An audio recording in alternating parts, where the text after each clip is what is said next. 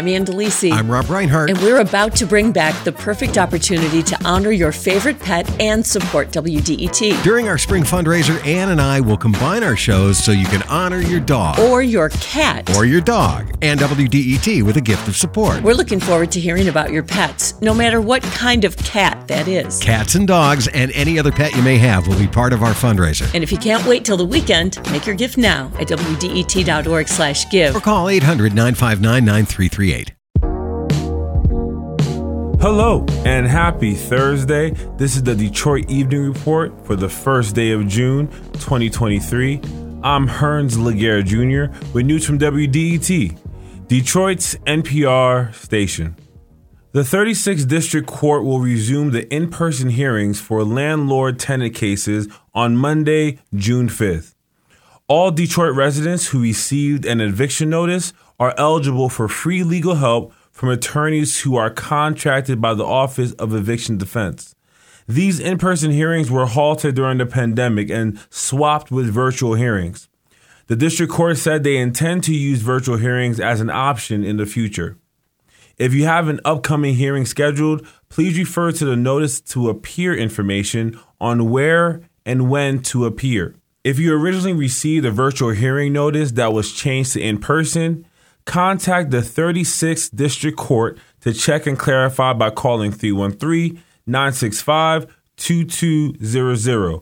Also, you can go to detroitmi.gov for more information. Attorney General Dana Nessel seeks to count the distinct Middle Eastern and North African populations, MENA for short. Nessel penned a letter to the Office of Management and Budget's Interagency Technical Working Group on Race and Ethnicity to revise a policy that puts populations of MENA into the white racial category during the census. Because of that, many programs are unavailable to this population. As of 2019, about 1 million immigrants from the Middle East and North Africa communities lived in the United States.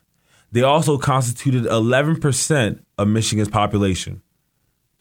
Nonprofit organization Friends of the Detroit River celebrates National Trails Day on June 3rd from 12 p.m. to 2 p.m. at the Detroit River International Wildlife Refuge. I spoke with Mackenzie Wallachek and Dawn Nelson from the FDR to see what we could expect on Saturday.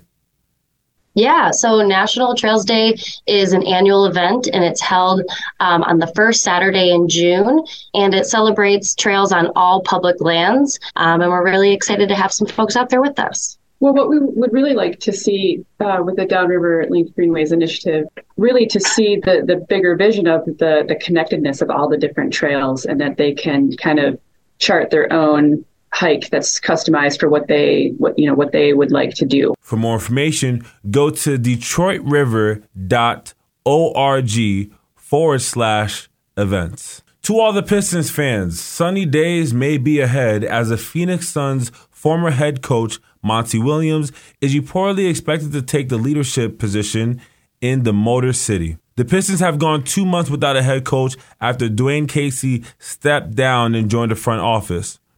Detroit and Williams were in talks after Williams was dismissed by the Suns after a crushing loss to the Denver Nuggets. The Grand Prix returns to downtown Detroit this Friday through Sunday. WDET's Alex McLenon shares what to expect this year in the streets of downtown Detroit. So this year's setup is going to be different from past years. In past years, they've been on Belle Isle. Uh, and notoriously, people complained about that impacting park access for a long period of time. Uh, although organizers say that's not why they moved downtown. They say there was a race in Nashville in 2021 that did really well with a similar format, so they're kind of trying to duplicate that here. Uh, the thing to note is maybe that half of the track will be open for public access, so anyone walking around downtown can hop in over in the Hart Plaza area and sit in the stands and watch the race without buying a ticket. So uh, that kind of openness is the kind of thing that they keep hammering home between uh, officials of the event and whatnot. So a lot more public access this year in downtown Detroit than in past years on the island. For more information, go to DetroitGP.com. If there's something in your neighborhood you think we should know about, drop us a line at Detroit Evening Report at WDET.org. I'm Hernz Laguerre Jr., and this is WDET News. Make sure you tune in tomorrow for Friday's DER. Take care.